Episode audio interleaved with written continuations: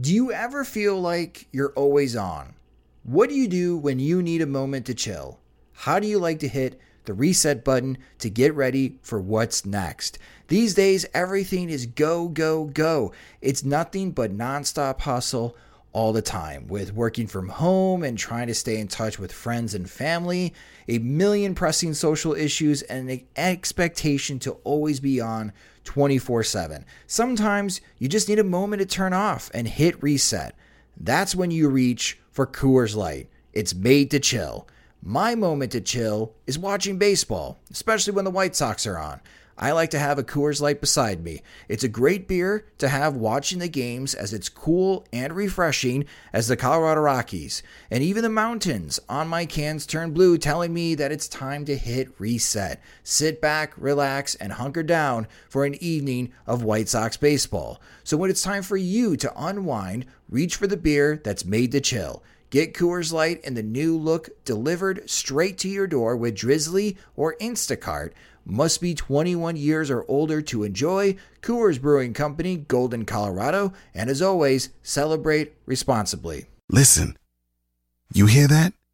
That's the sound of nothing. And nothing is what you'll pay for medium fries when you buy any Mickey D's new crispy chicken sandwich. It's crispy, juicy, tender, all white meat chicken with crinkle cut pickles on a buttery potato bun. Mmm. Buy one and we'll hook you up with a free medium fries. That's like zero zilch zip. So try any Mickey D's new crispy chicken sandwich and get a medium fries for nothing. Ba da ba ba ba. Prices and participation may vary. Cannot be combined with any other offer or combo meal.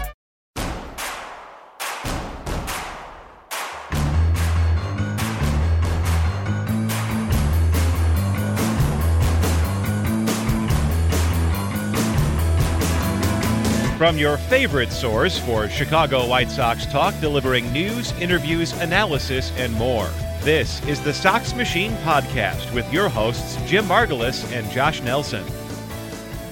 Thanks, Rob, and welcome to Sox Machine Live. As we are streaming the show live on Mixer.com slash Sox Machine and also SoxMachine.com.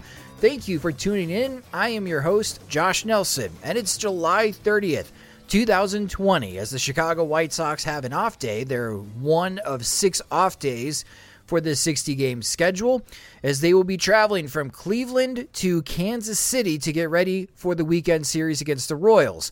The Chicago White Sox are currently 2 and 4 on the season after winning yesterday's pitchers duel thanks to four runs in the ninth inning and Lucas Giolito returning back to form. But it is a tough series upcoming in Kansas City for the White Sox. It's always been a tough place to play. And can the White Sox, with a little pressure on them, get themselves back into this division race, especially with the Twins and Indians playing against each other over the next four days? Well, to help me recap the series in Cleveland and attempt to answer that question is the managing editor of SoxMachine.com and the co host of the podcast. It's Jim Margalus. And hello, Jim. Before we get to the White Sox talk, we got some breaking news from ESPN's Jeff Passan. Jeff Passan is reporting that starting on Saturday, August 1st, doubleheaders will become seven inning games. As the White Sox and Indians just played a doubleheader, both of them were nine inning affairs. So imagine what we saw on Wednesday become seven inning games instead of nine inning games. The extra inning rule still applies, but it applies now in the eighth inning instead of the 10th inning, where there will be a runner on second base. This is something we've been wondering about, Jim, and now Major League Baseball has implemented what we've seen in the minor leagues. Are you good with this change? Yeah, for this season, certainly given the amount of pitchers that are dropping like flies around the league, it's uh I was confused when they brought up one rule, you know, that from the minor leagues basically promoted the extra inning rule from minor leagues. I thought yeah, it's weird that they're not, you know, if they're this concerned about keeping games short and about getting in as many reasonable facsimiles of regulation games as possible without, I guess, or, or while minimizing the exposure to like marathon games, I, I figured that the extra inning, you know, the seven inning doubleheader would be kind of a natural choice. And surprised me that I wasn't there all along. And uh, uh, for once, I'm ahead of the curve. And for the fans that are just tuning in right now on Mixer.com slash SoxMachine or on SoxMachine.com, I really think what's driving Major League Baseball to make this change now is that the Marlins are going to miss a week's worth of games. no matter what. The Phillies are going to miss a week's worth of games, no matter what. And you really throw yourself in a position where at the end of the season, some teams are going to play 60 games. Some teams might be lucky to play 50, Jim. Mm-hmm. And you're going to decide who goes to the postseason based on winning percentage, even though one team played 10 more games than the other. I, I can see where Major League Baseball is going to say, hold on, let's give this a shot.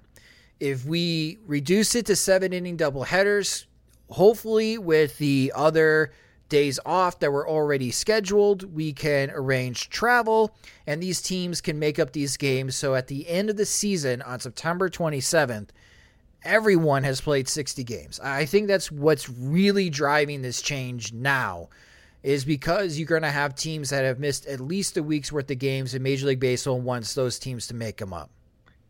Yeah, and, and that's reasonable. I mean, there's always going to be whether it was a pandemic related reason for a team missing a cluster of games or something like a hurricane or tropical storm that rains a whole weekend out, there's always going to be the potential for something catastrophic or severe to disrupt a team's schedule with very little time to make it up. So that it, it, makes sense to have some kind of fallback plan to be able to make up a cluster of games without you know really uh, you know running a team's pitching staff ragged or um, you know just being you know f- flying in the face of all the other things they're trying to do public health wise in order to keep the season legit and you know as safe as they feel like making it. So yeah, it, it's it, it, makes sense. And uh, when it comes to the other part we were talking about before, um, you know, a couple shows ago with the seven inning doubleheader, we also talked about 30 man rosters being here to stay. And I wonder if that's going to be the next thing where they realize, uh, yeah, we can't really shrink the rosters based on uh, just how many players are missing time. I made that case with Dan Bernstein today on 670 The Score, and I'm with you, Jim. I think that's got to be the next change for Major League Baseball. Just look at it from a White Sox perspective, okay?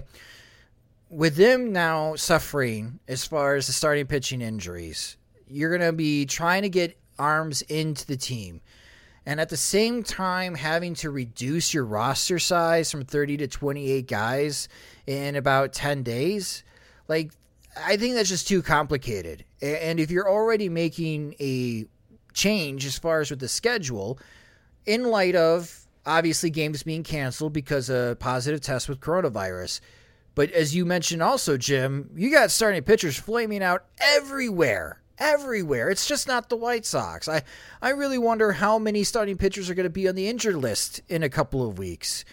Uh, if you're going to have that problem where teams are just churning out pitchers just to get through games, I, I'm with you. You might as well just stick with the 30 man rosters, and we're just going to have to accept that every Major League Baseball team is going to have 16 pitchers because they're going to need 16 pitchers to get through the season.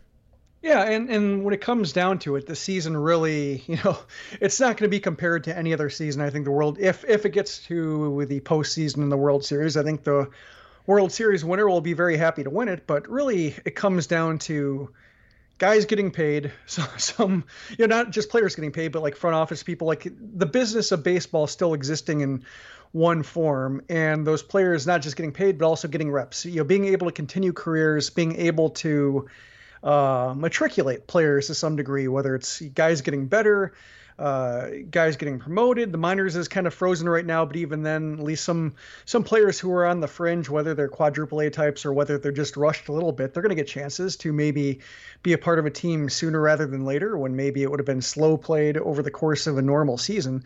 So it, it's going to be, you know, it, it serves the purpose of, you know, I guess the the whole idea of uh, competitive integrity and, and resembling uh, a classic season is yeah, that that can be played with because really, uh, if they wanted to resemble a normal season, they wouldn't have played this at all, or they would have agreed to 100 games and really try to make it, you know, that work, hell or high water. But when it comes to just the whole uh, mission of the season, I think it's really just uh, uh trying to avoid losing a whole year of development and business and um, just you know, trying to have, uh, you know, I guess not totally given to time, uh, costing a whole bunch of people their careers, uh, you know, whether they're players or not.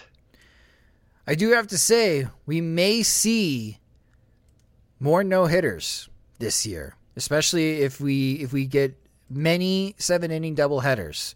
Lucas Giolito threw a seven inning no hitter with the Charlotte Knights in AAA a few years ago. We may even see seven inning perfect games. Are we going to put asterisks on those performances? I don't know. I can yeah, see some people doing games it. around baseball. Well, you're right. And I, I tell you this, as far as from a betting perspective, you can't trust bullpens for most of the league right now. Oh my god, it's just this season's off the rails. Uh, but let's let's go ahead and focus our attention on the Chicago White Sox and their past series against Cleveland as they won Game Three four to nothing. It was odd after the game. Lucas Giolito said this was a must win game, and Rick Renteria saying it wasn't a must win game. I side with Lucas Giolito. This was a must win game for the White Sox because they could not find themselves four games behind Cleveland after only playing six games into a shortened 2020 season. But back to Giolito, Jim, it was nice to see him bounce back to his 2019 form. Yeah, yeah. To, to just touch upon the must-win thing, I think that's like the proper. The the guys you mentioned had the right opinions for their role. I think for players, you know, it's it's important to have that must-win mentality. It's probably not a great message for Renteria to call it a must-win, just because you know if they don't win it, then are they going to crap their pants and and you know just uh, panic all over? So that's why you know must-win is is really hard to.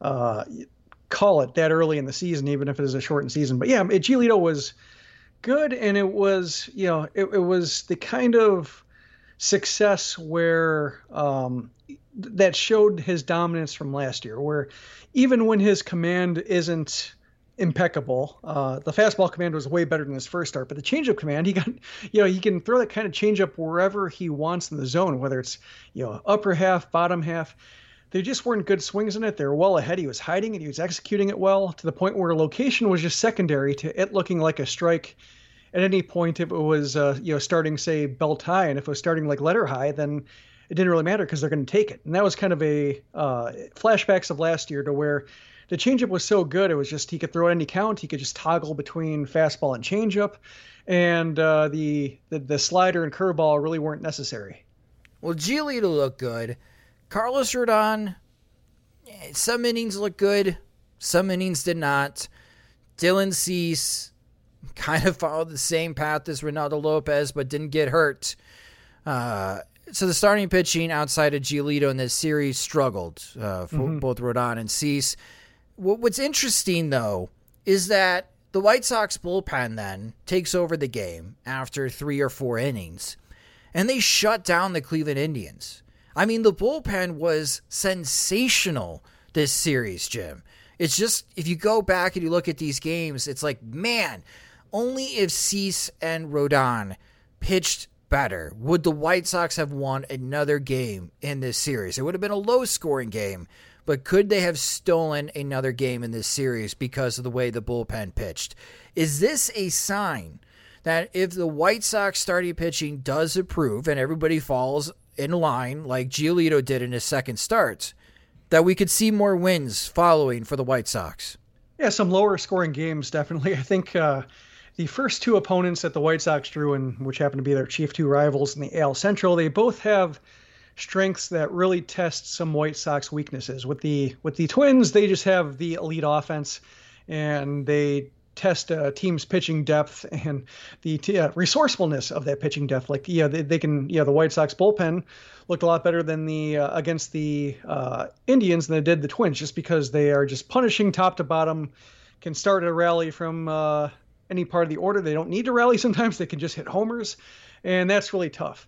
And then you know the uh, the Indians come along and they test a team's plate discipline, like watching uh, Zach Plesac just throw those sliders, like uh, just a ridiculous amount of swinging strikes on a slider that's not really like a a power slider. It's not like a, a Chris Sale type crazy angle, crazy break type slider that you know you expect that kind of strikeout total from. It was just really well executed pitches on the fringes of the strike zone and maybe more disciplined hitters can lay off and, and get into better counts and eliminate that pitch. But the White Sox hitters that, at least, you know, in, in some cases like Tim Anderson, uh, extremely aggressive, and Luis Robert, you know, playing his first week in the majors, uh, they are not going to be able to lay off that pitch, and he's just going to have their way with them or have his way with them. So, uh, you know, in, in, that case, the, the, White Sox were lucky that Giolito was up to the task and the bullpen followed up, and they were able to get the game scoreless to the ninth before a Lefty came in and, and gave the righties more of a chance. So when you when you see those two teams pressing those particular buttons at the White Sox. Uh, uh, you know their weaknesses, then I think it's uh, you know two and four is uh, yeah, and maybe one and five is kind of a scary record, but not necessarily reflective of how they're going to perform against the rest of the league. It just happens to be a really terrible first impression. The White Sox offense scored 10 runs over three games, which is obviously not ideal. You'll score 10 runs in a three game series more times than not, you're going to lose that series unless, as we mentioned, your starting pitching is really on point. 32 strikeouts to just three walks. And you just mentioned it that the Cleveland starters really challenged the White Sox plate discipline. What happened to the White Sox plate discipline that we saw in the previous series when they walked 12 times against the Minnesota Twins and only struck out 22 times?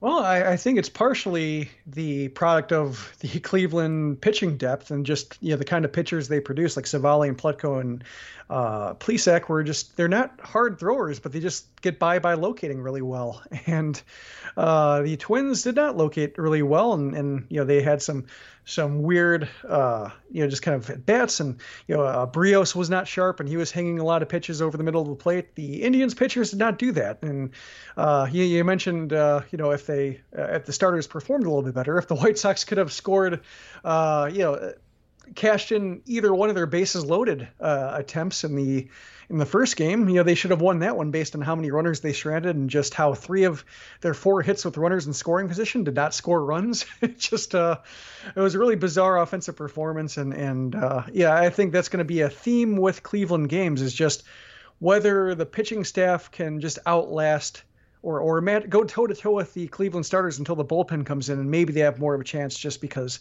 uh, those Cleveland starters just locate really well or locate better than the White Sox hitters, by and large, can lay off.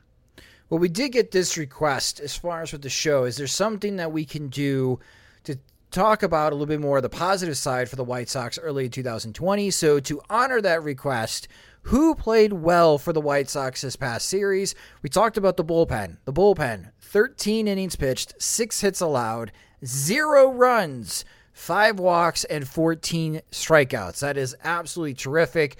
Big shout outs to Aaron Bummer for also returning to his 2019 form. And Evan Marshall, a kind of a friend of the show. We had him on before the season started. He's pitching really well for the White Sox so far. Offensively, Tim Anderson, big series, 6 for 13 with a home run and three doubles. So Anderson flexing the power in the series. Jose Abreu had a three hit game. He was 4 for 12 for the series. And Luis Robert, 4 for 12. He struck out six times, but he continues his hitting streak to six games, which is his entire career, Jim. And that was, I, I felt that was a very mature, I don't know if you want to say a polished professional baseball single that we saw in his last game, but up to nothing, runners on second, third, and two outs, and him struggling all day against Plesac to face Adam Cimber, who forces every hitter to put the ball on the ground. I thought that was a terrific at bat by Luis Robert to find a way to muscle it out of the infield for a two RBI single, Jim. Yeah, it almost seemed like based on just the the helplessness of earlier swings against Plesac that he was hell bent on not swinging over the top of something. So he stayed down, stayed on it, drove it back where the, the ball was pitched, drove, drove it right back up the middle, and uh, that was yeah good to see, especially uh, a nice cap on his uh, on what could have been just a night where you know he had nothing to take away from it. He was able to you know put a nice cap on it. You know a couple other things. You know Abreu, you mentioned him, and just I was watching his you know first at bats of the season like the against the Twins, and just a lot of weak contact to the opposite side and. Uh, the kind of contact that is not middle of the order type uh, contact you want to see from uh, from a first base only profile. And you know, given that he's in his 30s and the White Sox just handed him a three year contract, and theoretically, you know, he's not playing in April with a balaclava on. You know, you expect him to to uh, start a bit hotter uh, to. Uh, uh to uh, align with the weather, that the early contact is a little bit discouraging. But yeah, pulling the ball in the air, hitting with a little more authority, that was nice to see. Uh, I was happy to see that. And then Adam Engel, um, just uh, hanging in there, you know, shoving the ball to right field, uh, not trying to do too much. Uh, you know, getting a couple hits here and there, making Nicky Delmonico less necessary or uh, less. Uh, you know, you making Rick Renteria less inclined to play him while Nomar Mazara gets up to speed in Schaumburg. Uh, that was really good to see as well. We'll talk about Nomar Mazara later in the show during our show poll, but you know, we're more than just White Sox experts. I think at this point we could be pretty good experts on the Cleveland Indians and Minnesota Twins as well, Jim, as far as the 2020 series uh, season. And Cleveland and Minnesota are playing a four game series that starts tonight. As we are streaming this live, the Cleveland Indians are leading two to nothing. They have shut out the Twins through five innings. The game is currently at the top of the sixth inning. Francisco Lindor hit a two run home run off Jose Berrios. But now that the White Sox have played a series against Cleveland and they played a series against Minnesota, after watching both, which team do you like more? I think I like the Twins more just because, you know, one thing when Shane Bieber's on the mound holding Minnesota scoreless, but when they get to the uh, the like say the Plutko part of the rotation or the Plesac, even though Plesac was you know really good, uh, or Civale, like the, those less impressive arms. Uh, I think they'll have the plate discipline to make them work harder and at least make them you know either foul pitches off, fight pitches off on the fringes, get into better counts to where they have to come into the zone more and be able to punish them. So I think I like that lineup depth more that should be able to expose the Indians, you know, lesser starters a little bit more than the White Sox showed. But it was it was fascinating to me watching Terry Francona uh, go to six starters his first time through in order to save Shane Bieber for the Twins, which I thought was, you know, maybe the White Sox could use that as bulletin board material if such a thing exists. But, you know, the way it played out, you know, Plesac probably pitched as well as Bieber could have. Uh, I don't think Bieber is going to go nine this early in the season. So uh, didn't really blow up in their face. You know, I think either way, if Bieber pitched eight scoreless innings and it went to the ninth uh, 0-0 game, that Brad Hand would have come in. So it really didn't affect the way they played the White Sox at all. And you know, it comes out uh, that uh, they're able to throw Bieber the uh, for the first game of the series, and you know, five innings in, it looks like uh, the strategy, although it didn't materialize in a win uh, in a sweep of the White Sox, it, it did pay off. I thought that was a smart move, though. It's, yeah. I think it's I think it's Francona recognizing that hey, we may not have this enough talent to go toe to toe against Minnesota, but if I can stack my starting rotation where I have my top three guys face them in the first three games, and if I can get those three wins on the road and win that series before the Sunday game, I got to give it a shot. And I, I agree with Francona's thinking here. And right now, so far uh, into the sixth inning, it's it's working out for Cleveland. And for me, it's it's this age old question: What do you want? Do you want the team who has the loaded lineup, provides a lot of offense every single night, or do you want the team that has very strong starting pitching?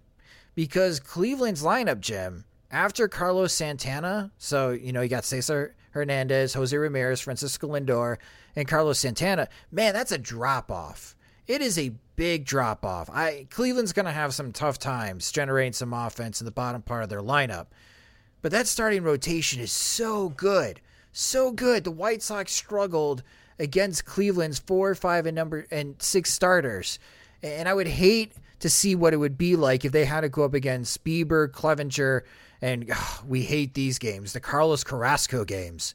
Uh, I, I, I don't know. It's a coin flip for me. I do think in a 60 game season, with teams having their starting pitching burnout, if Francona can keep his starting rotation healthy and intact for the entire 60 games, I do think Cleveland could be a serious challenger to Minnesota to win the American League Central. Just because I still don't trust Minnesota starting pitching, and even though he pitched much better uh, tonight uh, than he did against the White Sox, I don't think Jose Berrios. It's just Jose Berrios. I mean, after him, it's Kenta Maeda and Rich Hill. We'll see where they are health wise, but I like Bieber, Clevinger, and Carrasco more than Berrios, Maeda, and Hill. Yeah, that's fair to say. One thing I'm kind of curious about with Cleveland is Roberto Perez. He had the shoulder issue that knocked him out of the last game of the series against the White Sox, and he's kind of a uh, Well, I mean, he was he's not sneaky good because the White Sox have a really hard time with him. So White Sox fans wouldn't consider him sneaky good; they just consider him a big pain. But uh, he's just he's a pretty well-rounded catcher, and I think he adds a lot to that staff. And watching Beau Taylor come in, you know, basically off the scrub list, and Sandy León too, like a waiver claim, just not the same. You know, not the same for their lineup, not the same defensively. So I can see it taking maybe a little bit away from Cleveland's pitching depth. Uh, you know, nothing immediate so far, especially with the way Plesac pitched. But um, you know, over the course of a season, especially if Perez is out for a meaningful amount of time, I, I will be watching to see if uh, there's any effect because it, it, based on you know just uh, how they go about planning and the, the receiving he provides, how he uh, helps shut down the running game and his blocking. He's a very well-rounded defensive catcher, and I think he adds a lot to the the roster and makes their lineup a bit deeper than uh, yeah. It's still top heavy with even with him in it, but he provides a threat on both sides. I think that make him a major leaguer, whereas the rest of the lineup really just you know Francona has to get by mixing and matching. Yeah, Franmil Reyes really needs to step up his game in order to really help out Cleveland's offense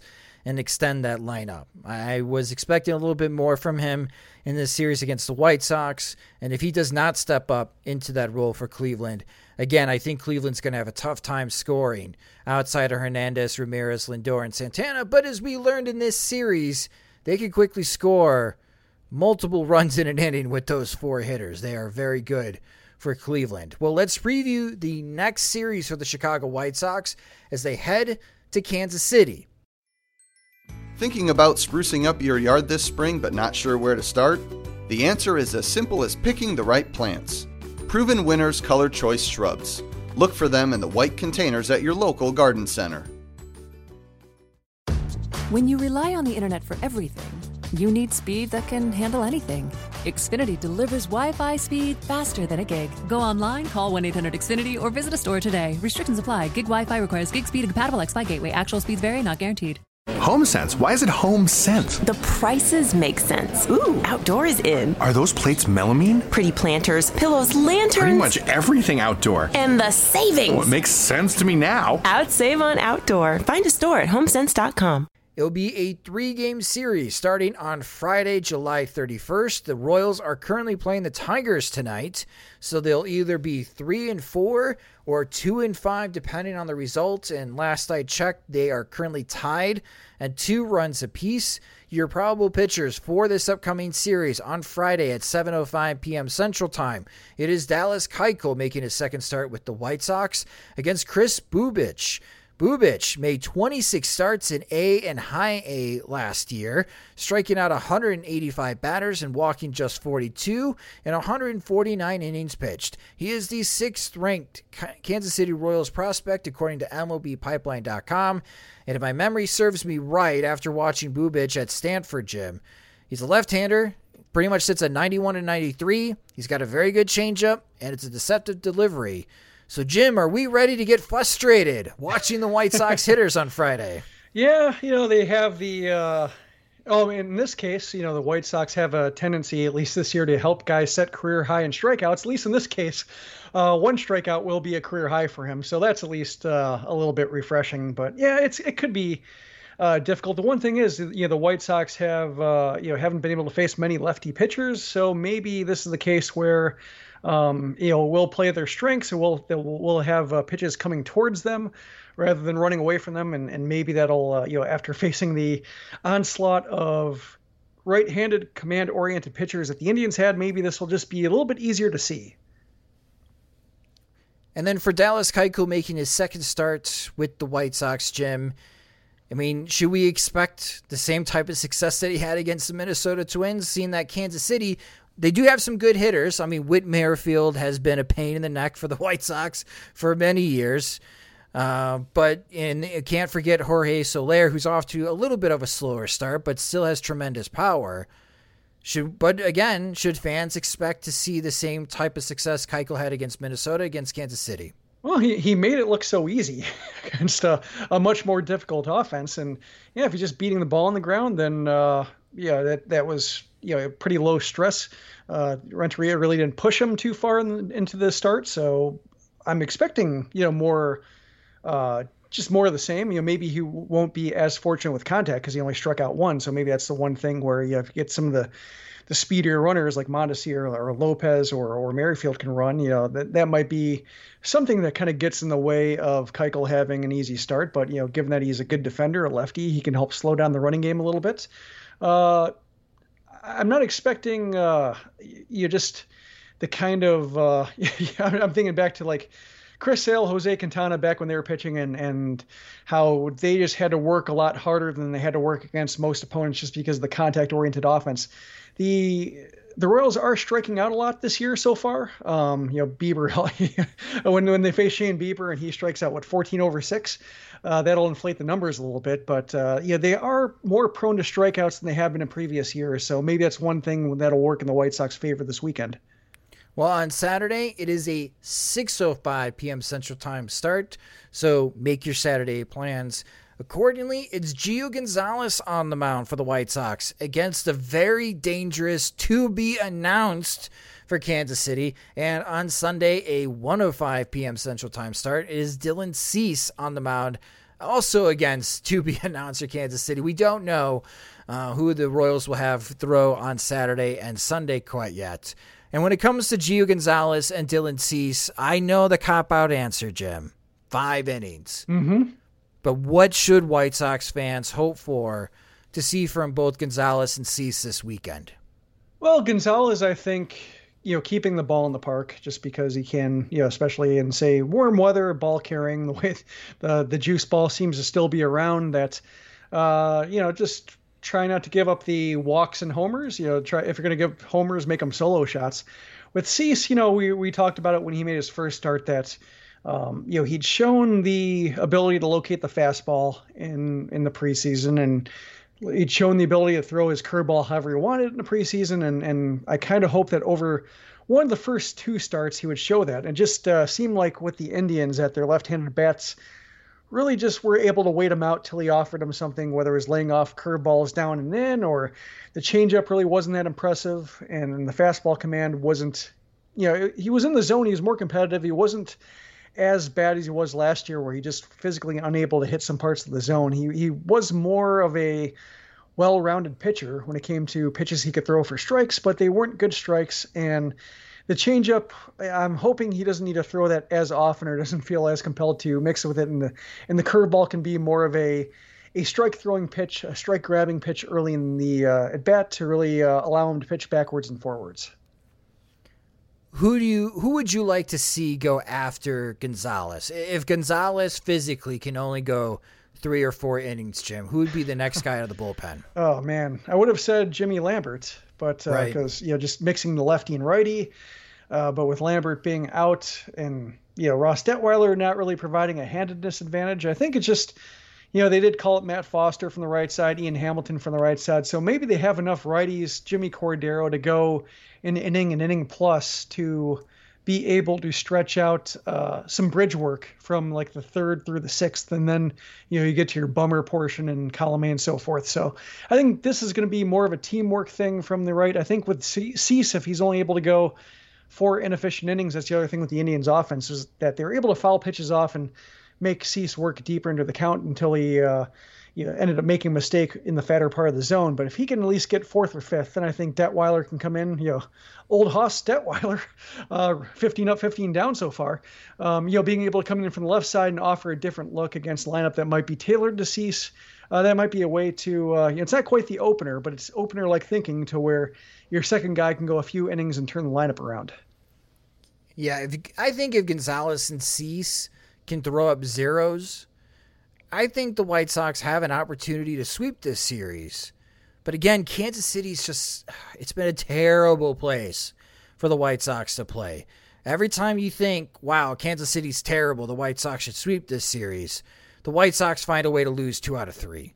Yeah. that's my that's my fear in this series. I don't think the White Sox after Kansas City can be three and six. I, I really I, I I if you get yourself into three and six, now all of a sudden we are looking at what Toronto and the Angels and the Rangers are doing because it's like the best the White Sox can do is either be a seventh or eighth seed. uh, after the first nine games of the season because they dug themselves too big of a hole to really climb out of it. But if they sweep the Royals here, being super optimistic, and they're five and four, and if Cleveland and Minnesota split that series, well, all of a sudden Cleveland's at six and four, and the Twins are at six and three, and there's the White Sox at five and four. You put yourself in a position where you can still make this a race, even though you lost both series to the Twins and the Indians. This this is why the series against Kansas City and Detroit are super critical for the White Sox and they have to find a way to win as many of these games as possible in this season to give them a good chance of still competing for the American League Central, to have an opportunity to finish second division and get one of the guaranteed postseason spots, or to at least stay ahead of the other fringe teams that I mentioned right uh, just before, like the Blue Jays, the Angels, and the Rangers, to sneak into the playoffs as either the seventh or or eighth seed. So I do think this is a pretty critical series for the White Sox, especially how they performed against Cleveland and Minnesota. Now, can the White Sox get help this weekend? Maybe. Nick Madrigal and Nomar Mazara are still in Schaumburg, but we are now past the point that the White Sox have added an extra year control with Nick Madrigal. And Nomar Mazara has gotten a few days now in Schaumburg to get himself ready to join the White Sox, and it's probably cheaper to send two players at the same time rather than one player at a time uh, to the destination. So, the question that I asked for the show poll, Jim, to our followers on Twitter will we see Nick Madrigal and or Nomar Mazara with the White Sox this weekend? What do you think? Could we see one of the two or both with the White Sox? To me, it feels like Mazara only, and maybe Madrigal starts in Milwaukee or against Milwaukee next week. Okay, so you want you're going to go with yes, Mazara only. Yes. Okay, twenty nine point two percent of the poll voters agree with you. I think we have a lot of optimistic fans. Forty three point eight percent say both will join the White Sox this weekend. I don't know how I feel. I, I there's a part of me that feels well. Listen, you got your extra year control.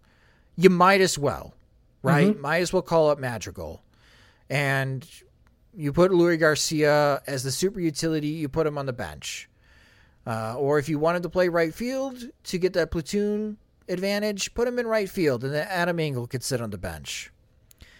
But if you call up both, then you got Nomar Mazara in the lineup. So Engel then theoretically goes to the bench no matter what. And if you call it Madrigal, so does Garcia. and then you have this 30 man roster and you got to cut players too. I, thinking aloud, uh, I guess I'm with you, Jim. I'll I'll I'll side with you on this one. I think only Nomar Mazara will join the White Sox this weekend, and then I don't know when Nick Madrigal will be called up for the team. I mean, if it's really to see, they could cut loose Nicky Delmonico and Ryan Goins right now. Mm-hmm. Okay. If they're okay with doing that, great. You just purchased the contract of Ryan Goins. Uh, so I don't know how quickly you want to cut him loose after you just called him up and have him join the team in Cleveland, but you can do that.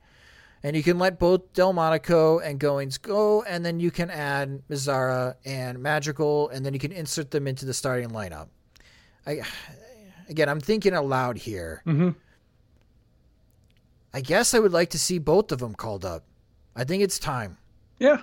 No, I agree with you there. I think uh, that I'd rather see both called up, and I think, you know, I wonder in a case like Goins, you know, based on you know the White Sox liking him, and him getting a lot of playing time with the Sox last year, and just kind of knowing their deal.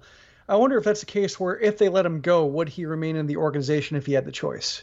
Just because there's a chance, a very real chance, he could be back based on just uh, uh, a cluster of injuries, and if the 30 man roster stays the way it is all season, you know, versus you know shrinking down to 28 and 26, like we think it might, uh, you know, it could be the case where he's always available. If not, somebody like him is always available. But yeah, it's just you know the White Sox have been playing short-handed, or at least you know the the where where Rick Renteria can you know, have a reason to start Delmonico, even if it isn't a good reason. At least it's like a baseball reason he's starting it. Uh, right-handed starters, left-handed bats. Uh, you know, just simple re- reductive reasoning. Uh, but yeah, with Mazara there, just just having options and and you know seeing so many grounders go under uh, Leury's mid at second base just makes me want to see somebody else there, even though it's no fault of his. I mean, just he's doing what he can. But uh, what we've seen from him at second base against lefty or against righties as left-handed bat is just you know grounders to second, uh, weak flies to uh, center and left, aside from that one homer he pulled, and uh, just uh, you know not really the best range at second. So uh, you know Madrigal can do that and you know, as you mentioned, with the service time thing no longer being a consideration, there's no reason he shouldn't be there, even if he's not going to be, you know, hitting the ground, uh, being like a Placido Polanco, um, just thorning other pitching staff side. He'll at least be, be providing defense and base running and uh, and helping that way, the way Garcia doesn't at second. See, okay, then you convinced me. My heart, I want to see both of them, but my brain says we're only going to see Nomar Mazara. Yep a little disappointing. Uh, but then it'd be it'd be kind of odd then to add Madrigal for the Milwaukee series because why'd you wait three more days? Yeah, you can uh, just drive up versus being on a flight, maybe. Ah, but... there you go. There you go. yeah. Save on costs. But uh, yourself... well, I'm thinking just you know more safety, you know, versus just hey, get in your car and drive up uh, versus have to fly. But yeah, yeah that's just I, I, don't really know. But it also helps they're facing you know, at least one left-handed pitcher this time around. So you know having Garcia at second base against lefty is fine. You know, I think that's the argument where you know, Rick Hahn says we feel better about having Garcia in the lineup. That's a case where as a right-handed bat against lefty pitcher that isn't that great. Uh, yeah, I, that's the argument I can see where Garcia is worth playing. Well, hopefully on Monday, we are talking about a White Sox series win on the next episode of the Sox Machine podcast. Again, they really need one, especially if Cleveland and Minnesota can split that four game series. They'll put the White Sox right back into the thick of things in the American League Central and uh, allow the White Sox to make up ground on both teams. But that will do it for this edition of Sox Machine Live. Thank you to everyone that listened to the live stream on Mixlr.com slash Sox Machine or on SoxMachine.com. Again, you could follow us on Twitter. We are at Sox Machine, and you can follow me on Twitter at Sox Machine underscore Josh. And for those that support us on Patreon, we do have some exciting news, Jim. We have a new swag item. Yes, we have coffee mugs, and right now they're available. They will be held for new ten dollar uh, new Patreon supporters at the ten dollar tier uh, the premium tier. They're replacing the pint glass at that level. But I will also be making them available for sale through the site shortly, probably by this weekend. I'm just getting the, uh, I just got the cardboard boxes for them uh, coming in today. So um, you'll actually be able to package them and such. So I'm thinking either by tomorrow, probably more realistically Saturday, I'll be able to put them up and I'll have links and I'll be uh, spraying, uh, you know, both uh, the site and Twitter with links to how to order uh, I'm a fan of the design. I'm a fan of obscure White Sox references. It has both of them, so hopefully people agree. But so far, the early feedback has been encouraging, and uh, hopefully they will be flying off my literal shelves. And we do have T-shirts as well. We have a new T-shirt that we've been handing out as far as to our Patreon supporters as well. So if you enjoy our work and you want some Sox Machine swag, go to patreon.com slash Sox Machine to sign up today. And again, your support means all the world to us. And uh, in a crazy year of 2020, uh, your support has gone a long, long way. So again, yes. thank you so much. Absolutely. Uh, to our Patreon supporter. So again, that's patreon.com slash Sox Machine. And uh, again, yeah, that will do it for this episode of Sox Machine Live. And if you miss the live streams because just life gets in the way, no worries. Every episode of Sox Machine Live is uploaded into the podcast feed, which you can subscribe to the Sox Machine podcast wherever you listen to podcasts. And Sox Machine Live is a production of SoxMachine.com, your home for all things Chicago White Sox baseball. Alongside Jim Margalus, I'm Josh Nelson. Thanks for listening to Sox Machine Live, and we'll talk to you on Monday. Is QuickBooks slowing your business down? Do you have challenges managing inventory, project profitability, or just getting paid fast enough? Get your business to a better place and graduate to NetSuite today. Stop paying for multiple systems that don't give you the information you need when you need it. Ditch the spreadsheets and all the old software you've outgrown. Now is the time to upgrade to NetSuite by Oracle, the world's number one cloud business system.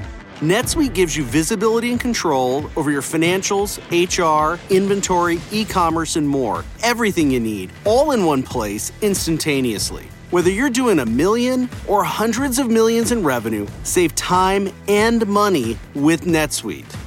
Join the over 24,000 companies using NetSuite right now. Let NetSuite show you how they'll benefit your business with a free product tour at netsuite.com/info. Schedule your free product tour right now at netsuite.com/info. netsuite.com/info.